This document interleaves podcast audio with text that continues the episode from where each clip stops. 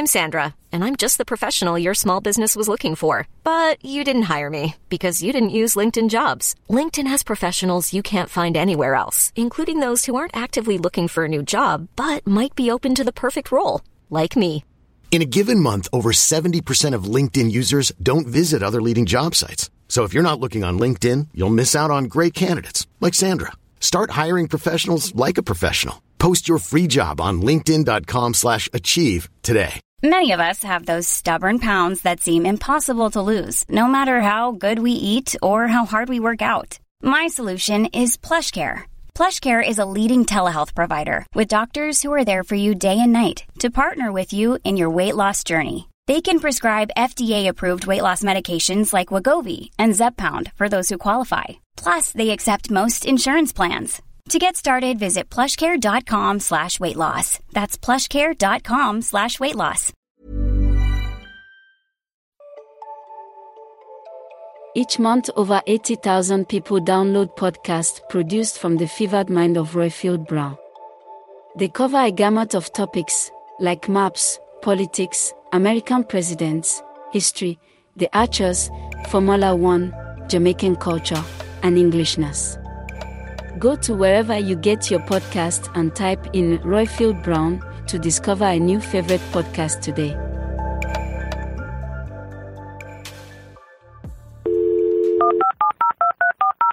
This podcast is a Roifield Brown production. Find others on iTunes. All right. Your Honor. Ladies and gentlemen, please remain standing for the singing of our national anthem.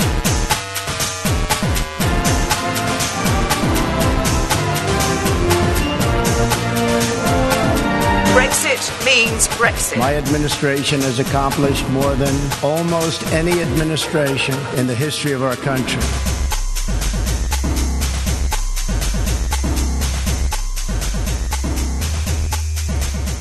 Hello and welcome. I'm Roifield Brown, who is in my beloved Oakland, California. One week before I go back home to Birmingham to see how my parents are doing and to spend Christmas with them. Today we look at the uprisings in Iran. I will honestly admit the fact that it is now December and these protests started in September. It's for shame uh, that Mid Atlantic hasn't addressed them so far. But today we're going to right that wrong. I have two guests with me today. First, I have Moj Mahdara, who is a founding member of the Iranian Diaspora Collective, which has just been created in response to the Iranian uprisings. And we're also joined by Helen Kamali, who is an Iranian American and the co-founder of the Azadi Co., which is a streetwear for freedom project which donates funds to Iranian-centric charities. With human rights activists in Iran claiming that at least 470 people have been killed since the demonstrations began, and with more than 18,000 who've been arrested, we ask if these protests will topple the regime of the Ayatollahs. According to members of her family, her mother and her brother, who have spoken to media outside of Iran, they say that Mahsa was arrested on September 13th when she was leaving a subway station in the capital, Tehran. Her brother was with her at the time. She was uh, detained by the morality police. She was then ushered into a van and transported to a police station. And then at that police station, according to the officials here who have since released CCTV footage, she suddenly collapsed the police say they believe she had pre existing conditions and that was the cause of the heart attack. Her family have a different version of events. They say she had no pre existing health issues. She was a healthy 22 year old woman who was taken and she never left that police station. She was transported to a hospital where she was in a coma for a few days and then she was taken off life support and pronounced dead. Her family has laid her body to rest in her hometown on Saturday morning and the entire country is demanding an investigation into what actually happened. We've heard not only from her family demanding answers from officials, we've heard from uh, the Interior Ministry who has launched an investigation into uh, determining the cause of death. We've also heard from former high ranking uh, officials inside Iran, including former uh, President Khatami, as well as the uh, former Foreign Minister Mohammad Javad Zarif, who have all expressed their sorrow and deep condolences to the family for the events that took place. The main issue here is not just what happened to her, the issue is that the um, officials need to be responsible for the well being of people they have in custody, and that is something that is at the heart of this issue at the moment. Mark, I'm going to come to you. What was it about specifically this incident which so enraged the Iranian people? Well, that is a good question. Look, I think the truth of the matter is that this uprising has been in the works for some time now. You saw the Green Movement in 2009, where there was, as you know, millions of people in the streets. That time it was more through the lens of reform. You know, there Masih Alinejad and Sotoudeh had sort of organized White Wednesday, which is a now very famous moment in the history of the women's movement of Iran, removing their hijab. You have the executions in 2019 of over 1,500 people for being accused of being against God and the government and protesting for everything from freedom of speech to asking for a secular government, which the Iranian people very much want and deserve. And so the murder of Mahsa Jina Amini, a Kurdish woman, this undercurrent has been boiling, uh, simmering, becoming a boiling pot now for a number of years. I think you've exponentially seen more and more human rights workers, lawyers, journalists, people like Hossein Ronaghi, like people have been consistently coming forward, whether it's being in prison, torture, their families in danger, have been pushing forward because I think that people have not much to lose. And I think we have officially, we're at that crossroads where it's important to keep in mind also that this is a population of people that about 60% of the population is under the age of 30.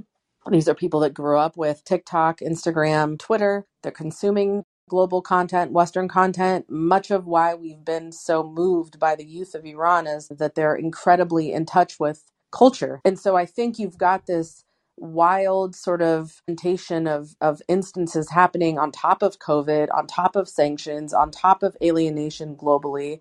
And you've got a very large population of young people who are also extremely educated. And so there's frustration societally. And if you think about what the Iranian people have dealt with over the past 43 years, you've got 2,500 years of a culture that looks very different than what the Islamic Republic is. And, and I think they are no longer interested in being defined through the lens of the Islamic Republic how important is the hijab to this, not only to women, but to young Iranians in, in sense, in, in sense of their expression of individuality and freedom?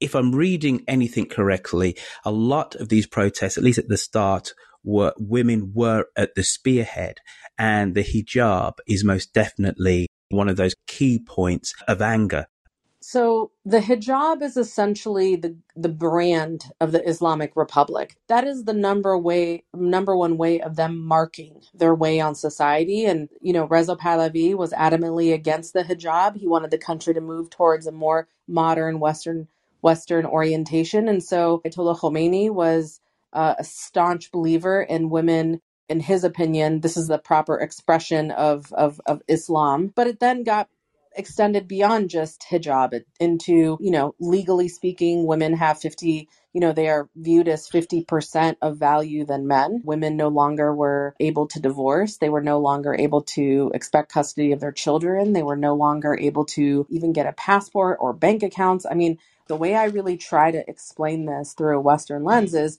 that women in Iran are living in a conservatorship. They are living in a framework of conservatorship where they have very little agency over their own futures to design their own futures. And so, again, it is difficult when you have generations of women who had education, opportunity, were working part of the Iranian culture, and then over the past one and a half, two generations have sort of been shoved into an archaic box. Islam is not even necessarily native to the Iranian people. You know, there's multiple faiths and cultures within Iran, and this expression of Islam was a very small fracture of the population of Iran up until the clerics and the ayatollahs were able to dismantle the framework of the monarchy and and essentially put them and themselves in a position of power where they could, you know, essentially declare themselves on the level of as an imam and supreme leader. And so,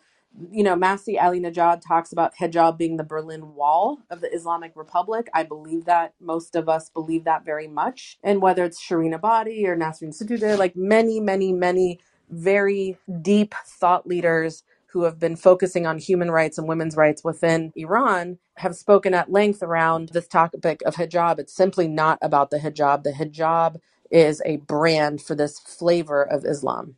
My, my last question to you before I, I bring Helen into, into the conversation. Describe the, to the best of your ability, the Iranian governmental structure. We know there is a supreme leader. We, we call it a theocracy from the West, but there is a parliament. There are elements which aren't part of state sponsored Islam. Just give us a, a rough overview of how the Iranian state is actually structured, please. So I should start by saying I am not a historian or scholar of the Islamic Republic. I I really learn a lot from Dr. Houman Sarshar and a number of other scholars out there who are heard amazing historians and would be amazing guests for you. So I want to not be I want to be transparent that that, that this is not my area of expertise, but from what I understand, they essentially have inserted a number of articles into the Constitution. I believe it's Article 4 that uh, while the parliament and the constitution of Iran is fairly moderate, they the the supreme leader and the clerics essentially inserted something called Article 4 and that this Article 4 essentially allows them to executive order a number of decisions. And so while there's a framework of quote unquote democracy, and I think that's what they've been hanging their hat on, they've also inserted a number of articles that allow them to essentially amend and change at will as they choose based on Islam and based on the supreme leader's belief. And so that's why I think you have had generations of people believing that reform was such a thing and possible because the basic frameworks of the Islamic Republic are actually pretty decent bones. There's a good structure there, but I think what's happened is that there's workarounds that have given the supreme leader and, and the and the leading clerics, which I, I believe is about 12 of them, the majority of control. And and of course, how the people are elected into parliament is also quite a comedy in itself because the majority of those people are people that are in business with the Islamic Republic and or just simply related to members of the cleric group. So I wouldn't say that there's a huge amount of framework around, you know, elections and being able to campaign and vote your representation into parliament. And so while the framework of it is good, the players are quite bad actors within the framework. And I think since they control the majority of influence, they control the media, they control the newspapers, they control censorship, it's very easy for you to control who is able to play within that framework of a constitution because you control the access to information and power. And so the threshold to actually have influence within that parliament is, is pretty low. Thank you for that very detailed answer there, Moj. Helen, I'm going to bring you in. Your, your, your father left Iran before 1979 and you've been back to Iran on numerous occasions. You're most definitely part of the Iranian diaspora. With your trips back to Iran, could you give us a, a, real sense of how attitudes to not just the hijab, but attitudes towards women, how you've actually seen them change as being somebody who's of Iranian descent, who's been to Iran some 12, 13 times?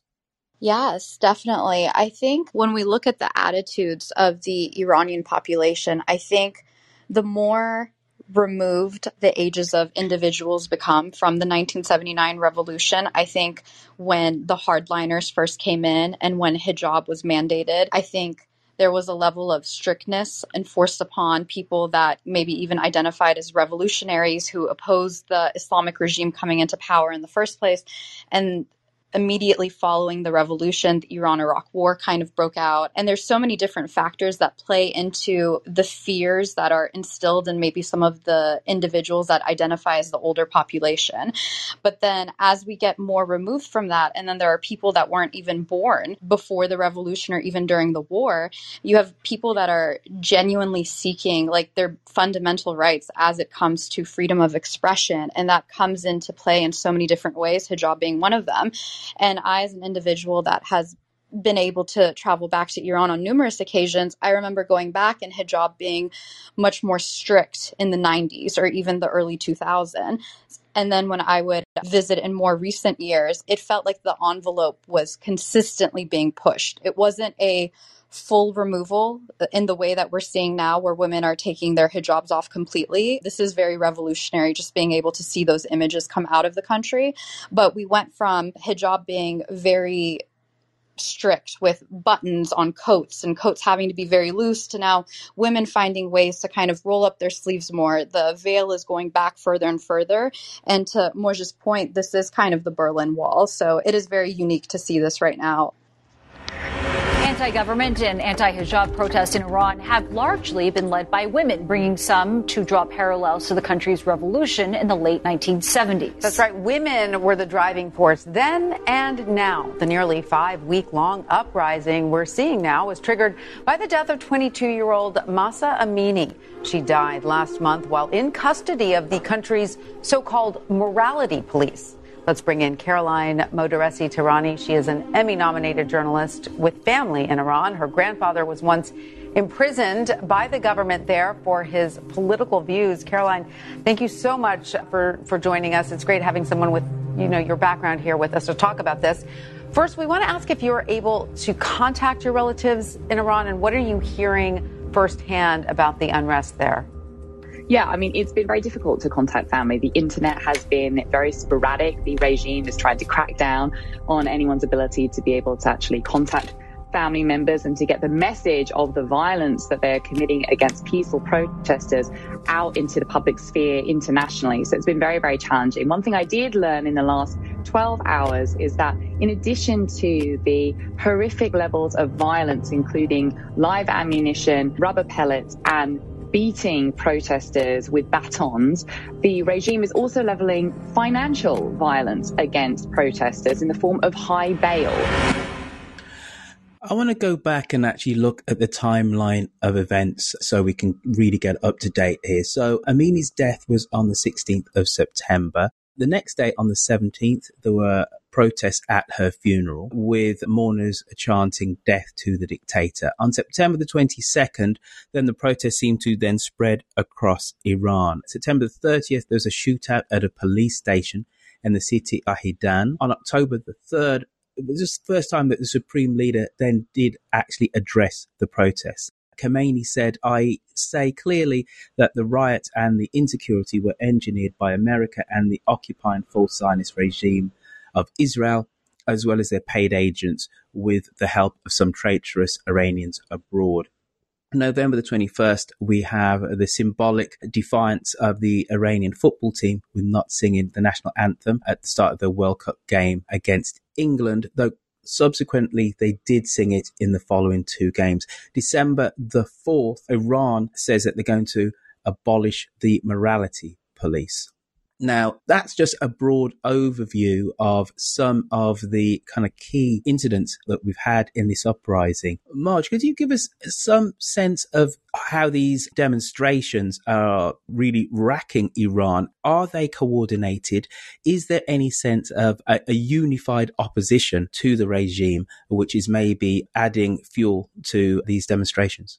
So I wanted to first address the last comment about the Islamic Republic striking down the morality police. That was that's a inaccurate statement. That's that's a spin doctor marketing moment they spun out a few days before they started to commit their first executions. So, well, uh, and, and on that point, what, why don't you explain to us who exactly the morality po- police are? Because obviously they've been very key with the the the, the murder of Amini. So the morality police, they report directly to the supreme leader and the clerics. They are not part of the military. Military is separate from them. Think of it as like a, a private organization that looks after the supreme leader called Basij. Iranians in general are a very paranoid and conspiracy oriented group of people. That's a whole nother podcast in itself on why. It's it's many years of government interferences and Western intervention and leadership sort of pushing through business agendas. And so you know, if you really think about the genius of the supreme leader, he knows that ultimately the Shah of Iran was dethroned and exiled because his military turned against him. And he knows that that military has the capability of turning against him. And so, to future proof himself, like any good dictator, he created an alternative group of employment called the Morality Police and the Basij to uphold a number of things. One, the executions Two, the constant in- interrogations and torture of private citizens without due process.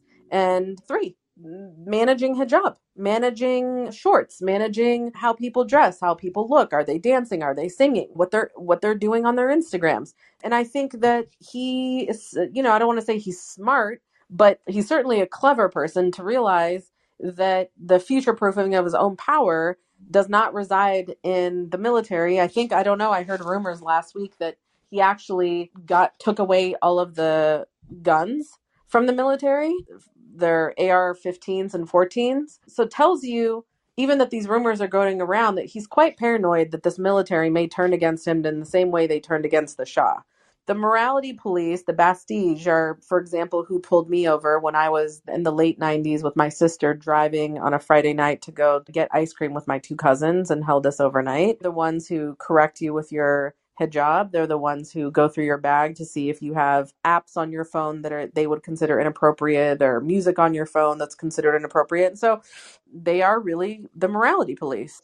And then the second question is Is there any sense of a unified campaign, or are these protests, are these demonstrations sporadic in nature? Is there a domestic Iranian opposition worth, which is worthy of the name domestic and opposition? So I think the most beautiful thing about this revolution has been the headlessness of it. It's a headless revolution. There's opposition within the country. There are multiple leaders leading these protests, organizing these protests. There are people who are right outside the borders, whether they're in Dubai or Turkey. Some of them are in Europe, newly arrived in Europe, that are, you know, we're talking about millions of followers, hundreds of thousands of followers. You've got defected military police in Germany with almost 900,000 followers teaching people how to make bombs, how to make bulletproof jackets, how to run different operations on the ground. So you've got a strong oppositional uh, source and organize, organization both in the country.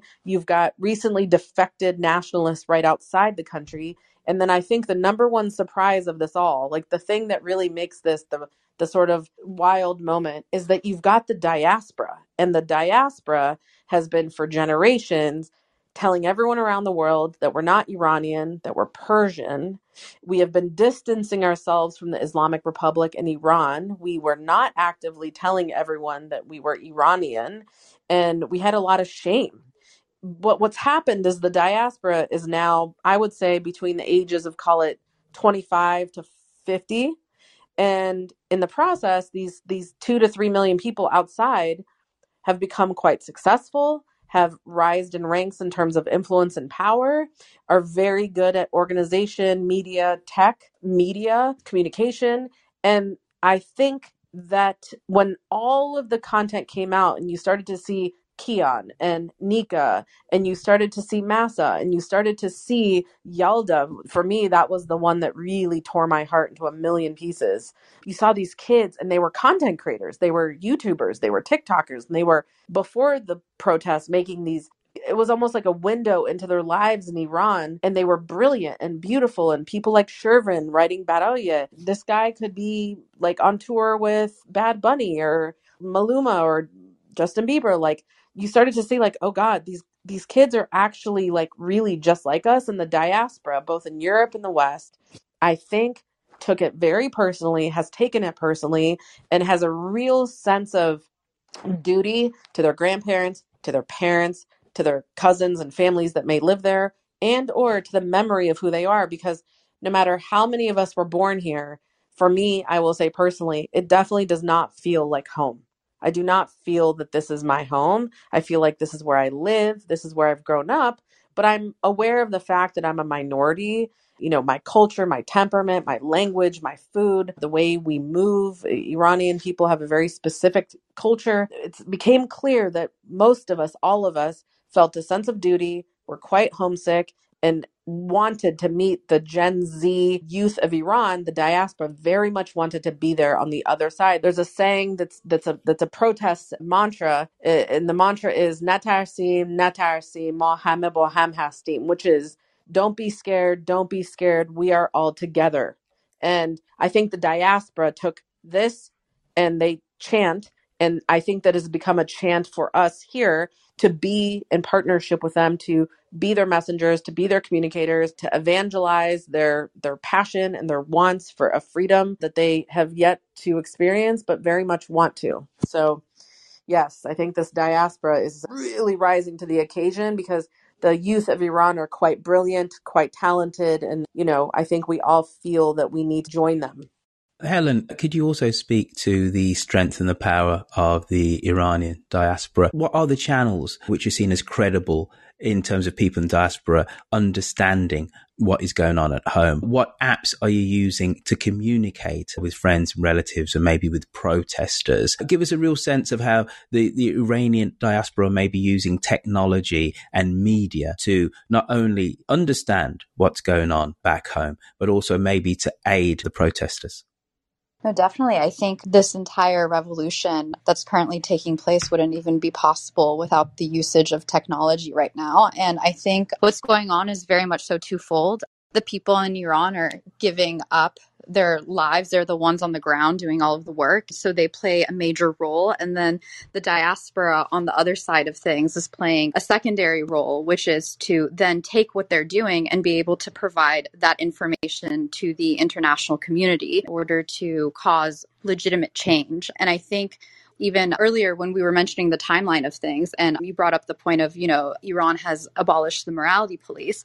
The unfortunate thing is when news comes from iran and anything comes from state media there's a there's a major layer of propaganda associated with it. They're able to be spinsters and spin and manufacture consent to make things look you know however they would like for it to appear. So the beauty in social media which i think also is is at a different place compared to uprisings that have come up in the past in Iran is that you have a generation that was brought up on social media. They know how to use it, they know how to share information, they're able to view, you know, what is deemed to be normal across the world as far as basic human rights is concerned. And so they're now using these tools that they use to share videos and do TikToks and things like that, that Moj was also speaking about, but now to tell their own stories. So they're not going to sit around and let state media speak on their behalf. They're going to shine a light on things. So they are using different channels, whether that be Twitter, hashtags, Instagram, Telegram. They're using various different apps to get their story out there. And as we know now, that comes with a very high, high risk. And incredibly difficult punishment if they're caught. So they are giving up virtually everything to be able to share their stories. And so for us, when we receive that, we have people kind of in place. We have different political pundits and we have different members of our diaspora community, whether they be in the arts or they be in different fields. You have the everyday person that I kind of identify more on that side of the spectrum doing my part to kind of just share those stories as they come in. And so when we're able to do that, when we come together as a diaspora community, I think when we focus on things at large, like right now with the executions that are currently taking place in Iran,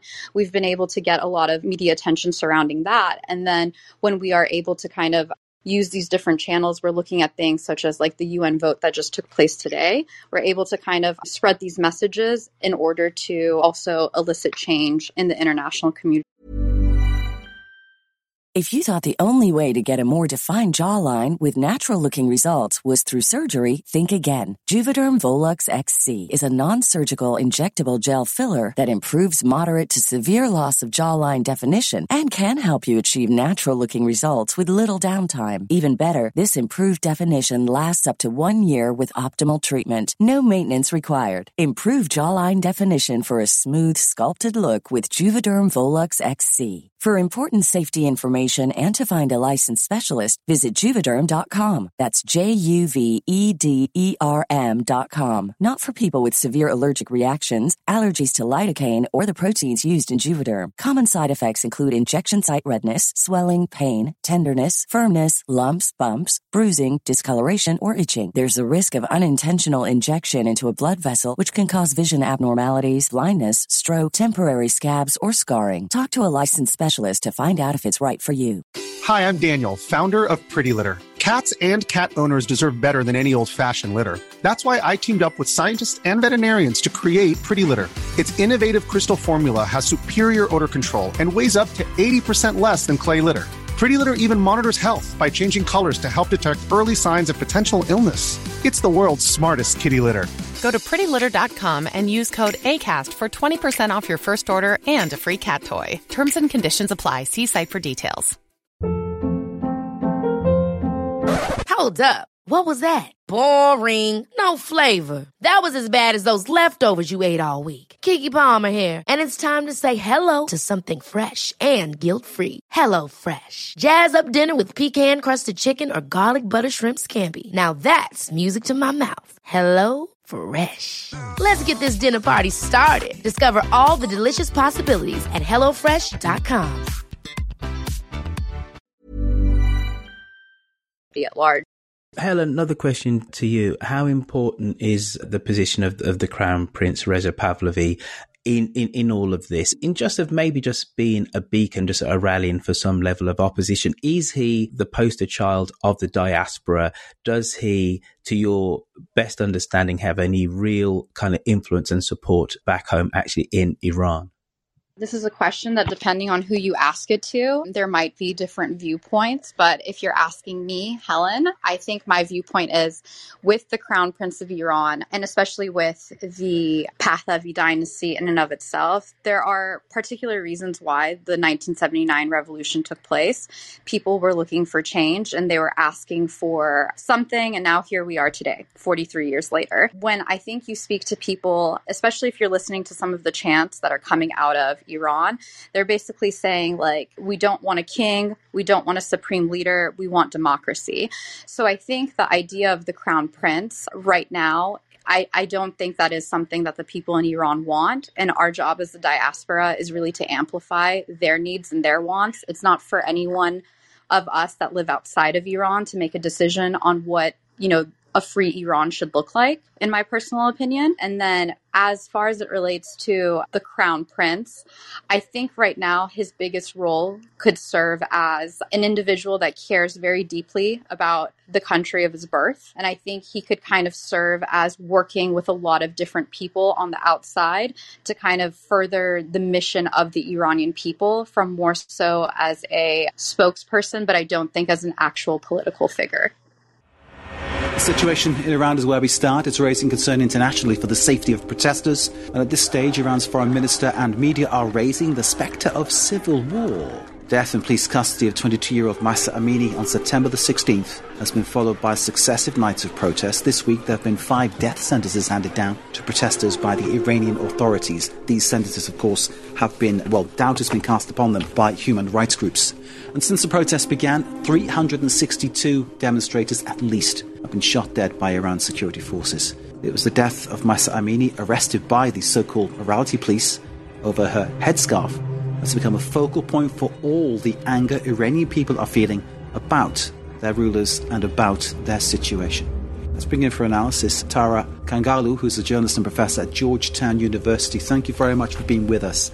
Can I start by asking how significant you feel it is that we're hearing from official voices the words civil war? I think the government is at war with its people, and the people are just raising their voice for what's their right. And if you look on the ground, those shooting brutally, choking, arresting, killing are the regime and the government. So they are the ones who are waging the war against Iranians who for the last 40 years have been isolated and deprived of meeting their, their rights. If you're in the audience, you're listening to a recording of the podcast Mid Atlantic. Mid Atlantic is a podcast which I've been producing for some eight years. Primarily, we look at US and UK politics compared and contrasted. But this year, we really have widened our scope. We look at much more geopolitics, a subject which is really close and dear to my heart. We have neglected shamefully to look at the rising, the uprising of the Iranian people, which some now say is almost tipping into a civil war. And uh, we are righting that wrong now. If you're in the audience and you, you like what, what you're hearing in terms of uh, the content which we're producing here at Mid Atlantic, what you can do is click on the little greenhouse and become a member of the Mid Atlantic Club if you listen to this at home, and I always say this, but there are some five and a half thousand of you that download every episode of the podcast, and the traffic is going up all the time. So thank you for that. But what you could do also is give the podcast a thumbs up is to go onto Apple iTunes and write a five star review. That's the, the best way that we have in terms of increasing our listenership to the podcast. I just want to, ask you one last question, which is somewhat pertinent to that last clip. Is Iran tipping into a civil war? If there is three months worth of protests with so many people detained, is Iran looking at not only a winter of discontent, but a civil war? So I think it's really important for parties that want to give exposure to this movement to be careful to not incite or create rhetoric that could essentially hurt the Iranian people. And I think that's really been difficult to do because there's been many bad actors within the West who are essentially Islamic Republic mouthpieces who have been out there really creating an alternative narrative. And one of those narratives they're creating is that there is even such a threat as a civil war. Now, there is no doubt in anyone's mind that MEK, the Mujahideen, are looking to land grab influence and power. But there is not a resistance out in the streets protesting against these protesters. There is not we we saw tens of thousands of businesses close their doors and strike in solidarity for 3 days. I think this is the beginning of the end. I don't think it's a if, it's a it's a question of how long? And I think the I think the Iranian people have gotten a taste of influence today. You know, in your timeline, there's some monumental moments, which is today the UN's Commission for Women expelled the Islamic Republic from that from that commission. This is a monumental moment. This is a huge win for the Iranian people. Uh, it's going to send messages into the streets of Iran that the world is watching. The world is watching. You're seeing uh, a large amount of external parties now starting to sponsor citizenships, dual citizenships for from Toma to various different activists and, and protesters who've been un, un, unjustly arrested. And so I don't believe that we're on the verge of a civil war, but I do believe that we are on the verge of a massive disruption and revolution within Iran. And it is, it is very clearly the Iranian people versus the Islamic Republic. And I think how how I do not believe the people of Iran, they're not in the streets right now because they're afraid. They're scared. They're not protesting against the protesters because they object what the protesters want. I just think they are teetering and waiting on edge to see how far it's going to go, how much blood will, will be spilled, and what Western support will look like. And I think there's a number of things that are going to start to happen. I think you're going to start to see assets of the Islamic Republic frozen internationally. I think you may not, I don't know that you will see embassies closed, but I think that you will see embassies downgraded. I think you will see visas terminated of the Islamic Republic abroad.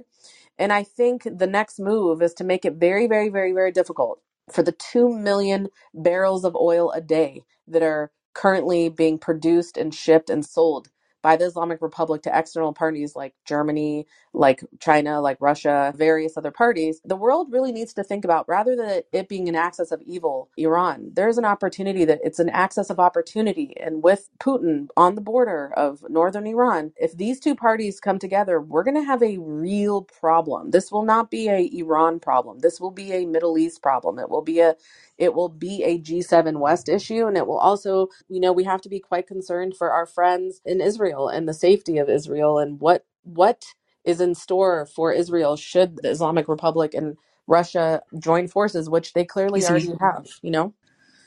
Thank you for that great answer. Now is the point when we say to people who are in the audience, you can come up and ask a question to our to our two guests, uh, Moj and and Helen. And if you are listening to this at home, what you can do is download the Clubhouse app, and then you can join one of the live recordings of the podcast. We record them on Clubhouse. First, I'm going to go to you, Piotr Kurz, and then we're going to go Eris Fink and then Kim Murphy. One thing I do need to ask you though, because we, have had some great testimony as to what is actually happening in Iran from Moj and, and Helen. So if you can make your questions in, incredibly brief and then brief answers, and we'll get everybody in who's on the stage on the podcast. Piotr Curzon. Thanks, Roifield. I don't really have a question. As you know, I've been following this since it began. I just wanted to emphasize a couple of points, if that's all right. You know, as it stands, we're a long way off from a civil war. This isn't a civil war because, as Mo rightly points out, the two sides are not.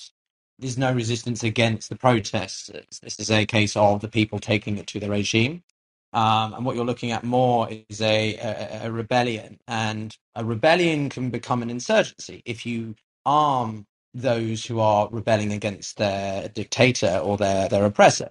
So we're in a critical phase because with every revolutionary movement, you need a few factors. And one of the factors that's been missing until now is general strikes. And we're beginning to see those happen more and more. We're also beginning to see a greater sort of, uh, should we say, extreme response from the regime the the you know execution of two young boys amongst many others is just illustrative that the regime are getting uncomfortable and they're resorting to extreme measures as they were attempting to in the 80s and so the more that the iranian people continue to press the more that this is going to put pressure the removal of them from the women's rights body in the un was well far too late it won't necessarily change anything but on the un front which i just wanted to emphasize is there is an important what's known as a snapback mechanism so basically, in 2006, the Iranian regime, Islamic regime, sorry, was designated under huge amounts of UN multilateral sanctions. And in 2011, these were lifted upon the signing of the JCPOA or the Iranian deal under Resolution 2231. Now, the British, Germans, and French are three actors that are blocking the way for this snapback mechanism to be reimposed uh, and it would have huge, huge, wide sweeping implications for the uh, for the regime to an extent that the unilateral sanctions that the US and others have imposed so far don't. So there's an opportunity here to really, really squeeze the regime in a way that we haven't seen for a while, and would only undermine their capacity to say support Russia with drones and generally to support proxies around the rest of the Middle East. And so we need to continue to push for governments uh, representatives to diplomatically isolate the Islamic Republic. They need to be no longer attendances at the UN, no longer attendances in other places, and we need to ensure that they are not given any access to you know foreign assets travel bans this sort of thing because if you do that you render them essentially isolated within the country and so you've got this top down pressure combined with the bottom up of the of the Iranian people helping to to bring around hopefully the end of this of this abhorrent group um, but I'll land there and appreciate the, the uh, space. Thanks. For Thank you, Piotr. Eris Fink.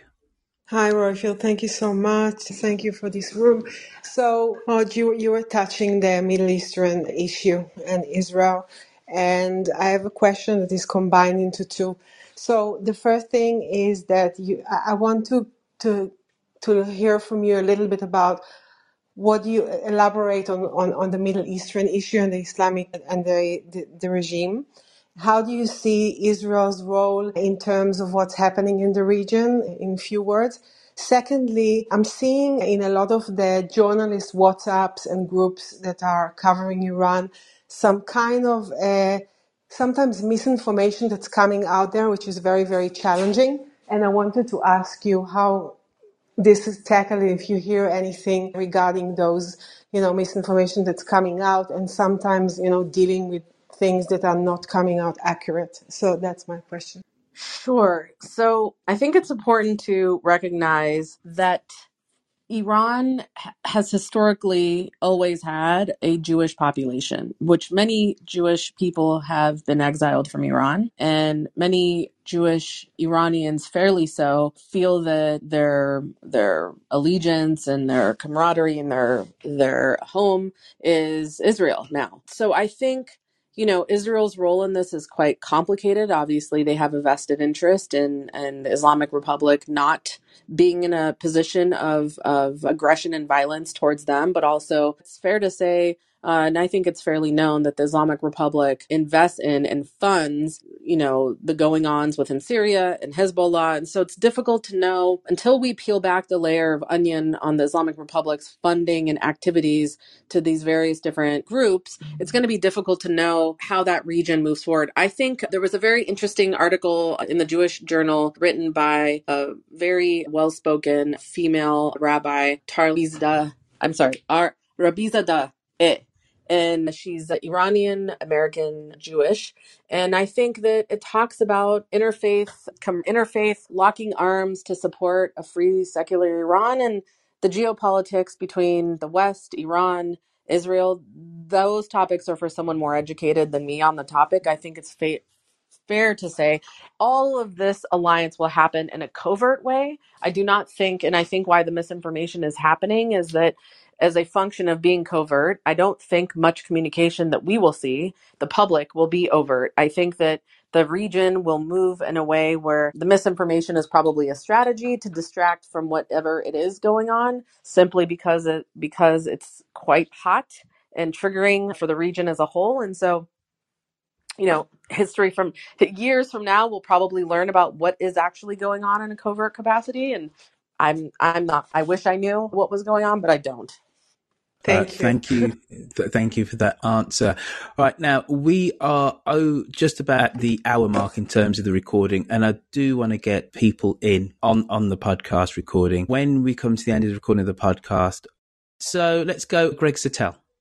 Yeah, thanks, Roifield. My question is to, to either panelist, but what are the institutional targets for the the movement, and what mechanisms do you see by which those institutions can actually bring change about? Helen, do you want to take that? Yes, no, most definitely. I think one of the institutions right now that is one of the biggest targets of the regime, if I'm understanding the co- question correctly, I think right now are the educational institutions. I think this uprising right now is very much so student led. So we're seeing a lot of the movements that kind of are coming about are coming from the youth and we're seeing like in different instances with Sharif University and the University of Tehran and so many different places that the students are the ones that are making a lot of noise. So they are also the ones that are coming under fire in a slightly different way than maybe some of the other institutions that we're seeing across the country. There's been reports that the regime, prior to some of the nationwide strikes that were about to break out and some of the student strikes that were also going to occur, were attempting to poison students via their dormitory sort of like meal plans, I guess you could say. So I think right now, with it being such a young movement and with students kind of leading the charge and demanding like a better future, they're definitely the ones that are being targeted. Thank you for that, Helen. E. Russ Dumbardi, you're up next. Thank you so much, Roifield, for even holding the space. I, my, my question is for Mo. I noticed multiple times that you have a likened Bas it doesn't have a T in it with the morality police, and they are not the same thing. And since we're the diaspora is getting targeted with branding of misinformation, I think we hold a very important responsibility when we are coming on non-Iranian platforms in giving accurate information. The Basij is a branch of the IRGC, while the morality police, Gashte Ershad, is a branch of the police. So they are actually not the same thing to the woman that was speaking about donating, I want to really emphasize that there is no legal way to get money to the people of Iran. So please, please, please do your due diligence of where this money is going to and make sure the organizations that you are donating to are actually being transparent. I think in the West, we have a tendency, you know, when we don't have time or we don't have resources to give, it's really easy for us to use money and say, you know, I'm going to donate to this cause to amplify this cause. Unfortunately, when it comes to Iran, there is no easy way to support this cause. This is day blood in, day in, day out. This is you have to be invested in the future of this planet because right now the people of Iran in their acts of bravery each and every day, which Moj, I'm quite, quite upset that you would use the word scared when referring to the people of Iran when you are out here representing them. Because the one thing the people of Iran are not right now is scared. Thank you very much. Okay. Well, thanks for your feedback. I will just say I have 19 cousins, two aunts, and four uncles there, and they are living in a state of fear. So my my expression of what they feel was directly from our family there. I'm not speaking for the people of Iran. I'm speaking for a select few older groups of people that have their own lived experience. And you sound like an amazing speaker, and I would highly recommend they have you speak next time. And uh, I'm so sorry to to just jump in quickly. I did want to just rectify one point in case there was any sort of misunderstanding as it pertains to donating money. E, I'm not sure exactly what your full name is, but just referencing that comment, I did want to make a note that like the Boroumand Center, these are 501 American nonprofits, so they're U.S. based. They're not funneling money to Iran. But, like, for instance, one of the things that the Boroumand Center does work to do is they work on documenting different human rights abuses and being able to take these sort of notes and things of that sort to legislative leaders of different countries in order to do such as the UN vote that occurred today. They work very much so to bring that information to the broader international community. So when we talk about things like that, there are people that are donate are not donating, but they are giving a lot of their time and effort to this project on a day to day sort of like livelihood perspective. So that's what some of these centers are doing. I just wanted to rectify that one point. I just wanted to thank you for having me and to just echo Ellen. These organizations like the Boroumand Foundation have been really just doing the hard work for decades of years, and we work with them a lot. And so we listed all of the nonprofits we knew on our site, including them and especially them because they are they've been monumental in what happened today. But thanks everyone for having me. I appreciate it and thanks for your continued coverage. It's really lovely of you. Thank you, Moj. You've been an excellent guest. Thank you for giving us a lot of detail about, you know, an uprising of a proud people, which I think many media outlets in the West have only given it scant, scant coverage. So thank you again, Moj. Helen, there's a question to you before we go on to Sao Paulo, because I'm, I'm, a historian, at least I'm, I'm, a student of history, is probably a safer thing to say. And I'm trying to think of a an, an uprising. And I think Piotr was right. Is this, a, you know, some rebellion, an insurgency? You know, it doesn't qualify in the, with the classical definition of a civil war as yet. It, it doesn't. It could well tip into that. But I'm trying to think of such a sustained level of of protest, of which some of it has been violent, where there actually hasn't been an opposition group or groupings which have been actually been fueling it. And I don't know how much of this is is this the decentralization of technology and people using WhatsApp, etc., to to organize, or if this is going to be potentially a failing of the Iranian people in terms of trying to oust the regime. That you know there isn't a place where people can seem to coalesce or an organization which is clearly putting the aims of the Iranian people in front of the regime. Yes, no, definitely. I think, and again, I, I also am a student of history. I quite very much so love history and Iranian history and you know just world history in general. So I am still a student, so I am learning myself day by day, and I I don't know the answer to that question to be very honest with you. If I were to guess, is one thing, but to speak with absolute certainty of you know what the future may hold, I I don't know that. I can't say that I'm a historian of revolutions and being able to and rebellions and civil wars of that sort to be able to find a distinct pattern. And I think looking at things that have happened in the past, it's also so different given the rise in technology and what role that's playing right now. No worries. Well, listen, I appreciate the honesty, and I always find it refreshing when somebody honestly says, "I don't know," as opposed to cobbling together an answer. Sano Polo, over to you. Yeah, thank you for the opportunity. I would like to ask the panelists if you have heard the expression "jihad tabyin." You know, I, I would roughly translate it as jihad of propaganda or jihad of narrative. Are you familiar with that? I have not heard that, no.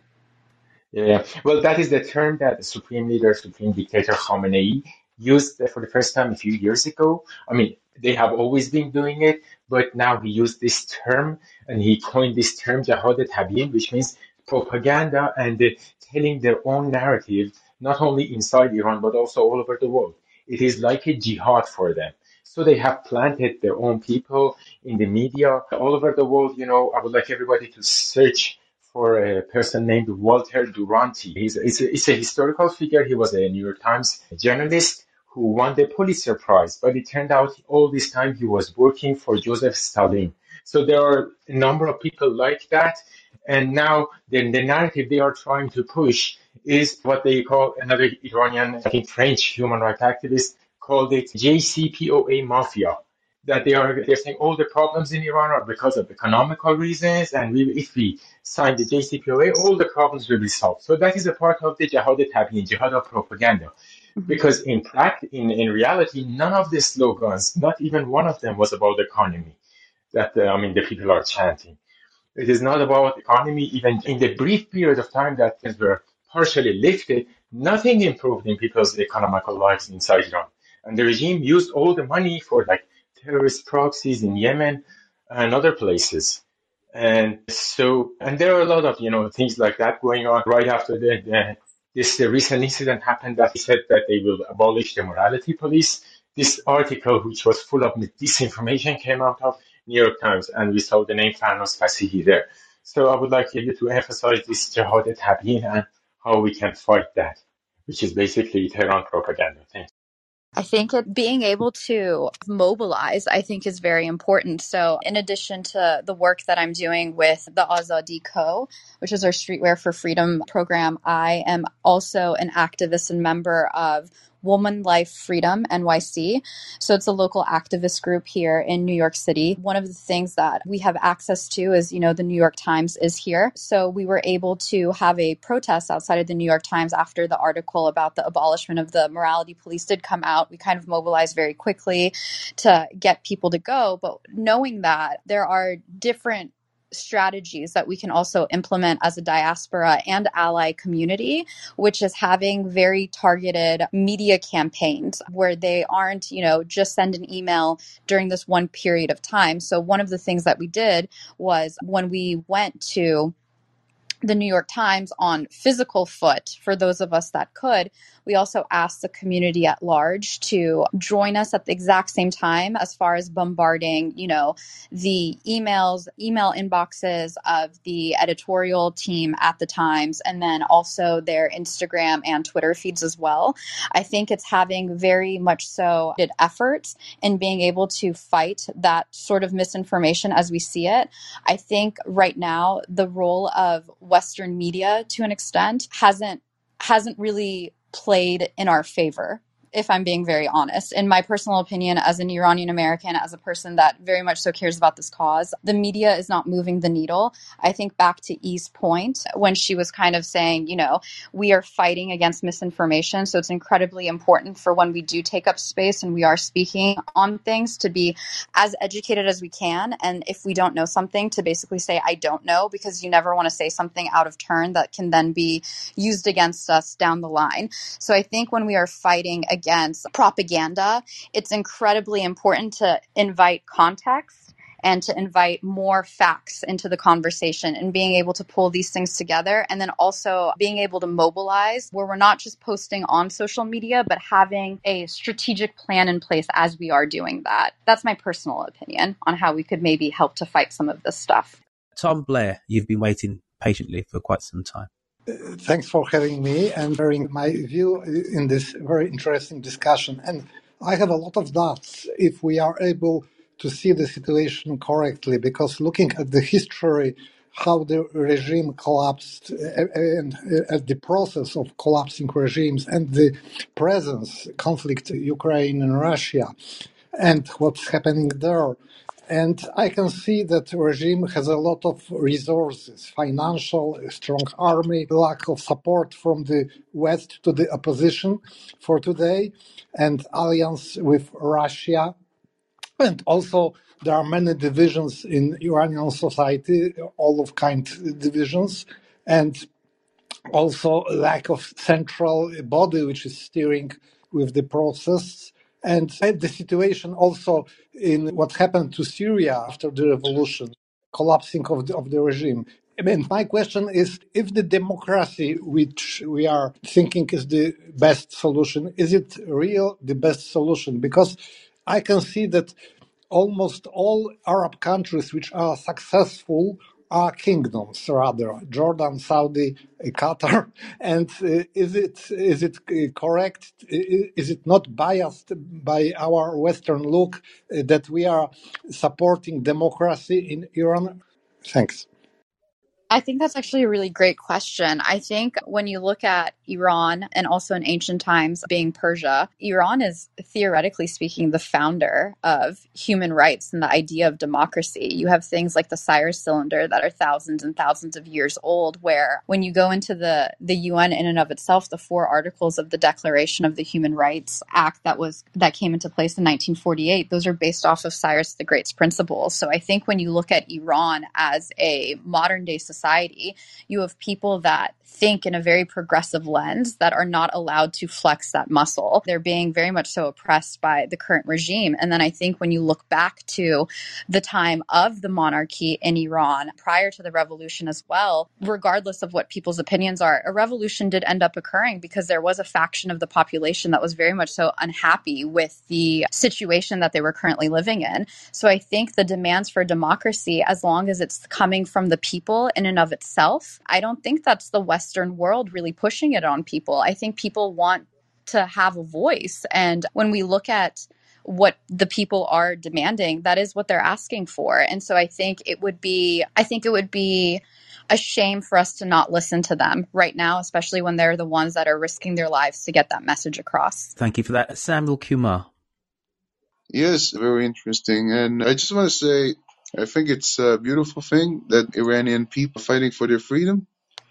And I think it's amazing that bad actors, you know, who want to have a greater Iran or separation of Iran or by any form run the errands of the Kremlin in Russia are pushed aside and Iranians telling them, shut up, this is not your fight. I think that's a great thing. Also, one crucial important thing that I wish the West would do is stop pretending this is a fight against the Islamic regime of Iran and instead recognize that this is the fight against the ideology of Islam as a whole.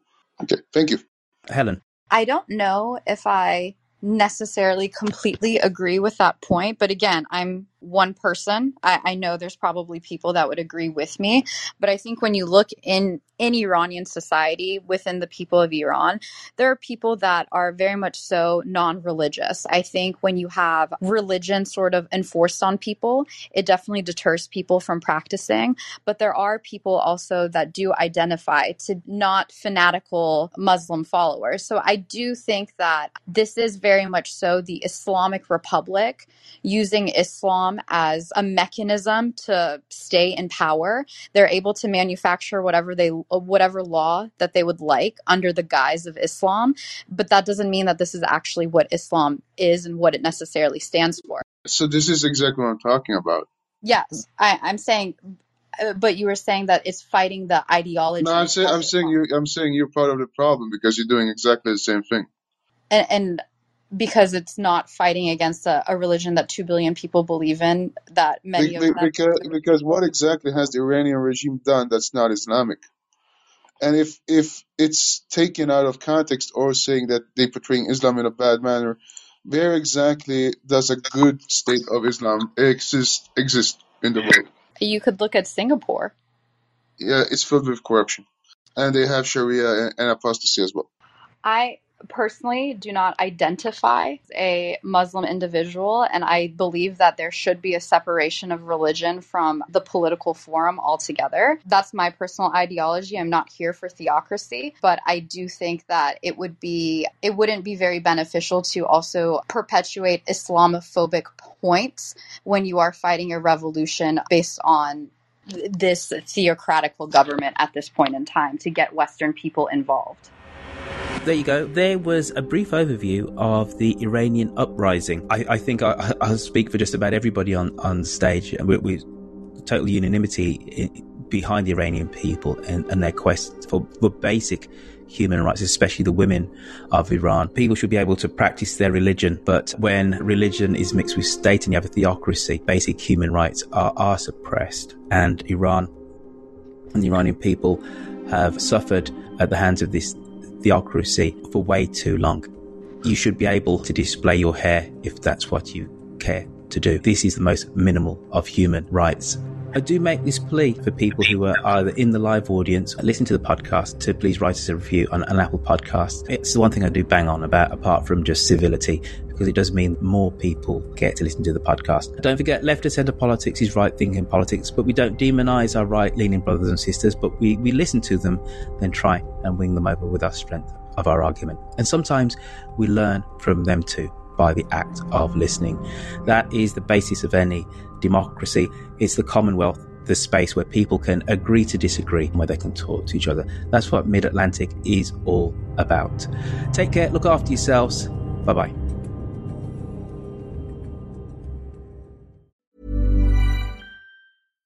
Hi, I'm Daniel, founder of Pretty Litter. Cats and cat owners deserve better than any old fashioned litter. That's why I teamed up with scientists and veterinarians to create Pretty Litter. Its innovative crystal formula has superior odor control and weighs up to 80% less than clay litter. Pretty Litter even monitors health by changing colors to help detect early signs of potential illness. It's the world's smartest kitty litter. Go to prettylitter.com and use code ACAST for 20% off your first order and a free cat toy. Terms and conditions apply. See site for details. Hold up. What was that? Boring. No flavor. That was as bad as those leftovers you ate all week. Keke Palmer here, and it's time to say hello to something fresh and guilt-free. Hello Fresh. Jazz up dinner with pecan-crusted chicken or garlic butter shrimp scampi. Now that's music to my mouth. Hello Fresh. Let's get this dinner party started. Discover all the delicious possibilities at hellofresh.com.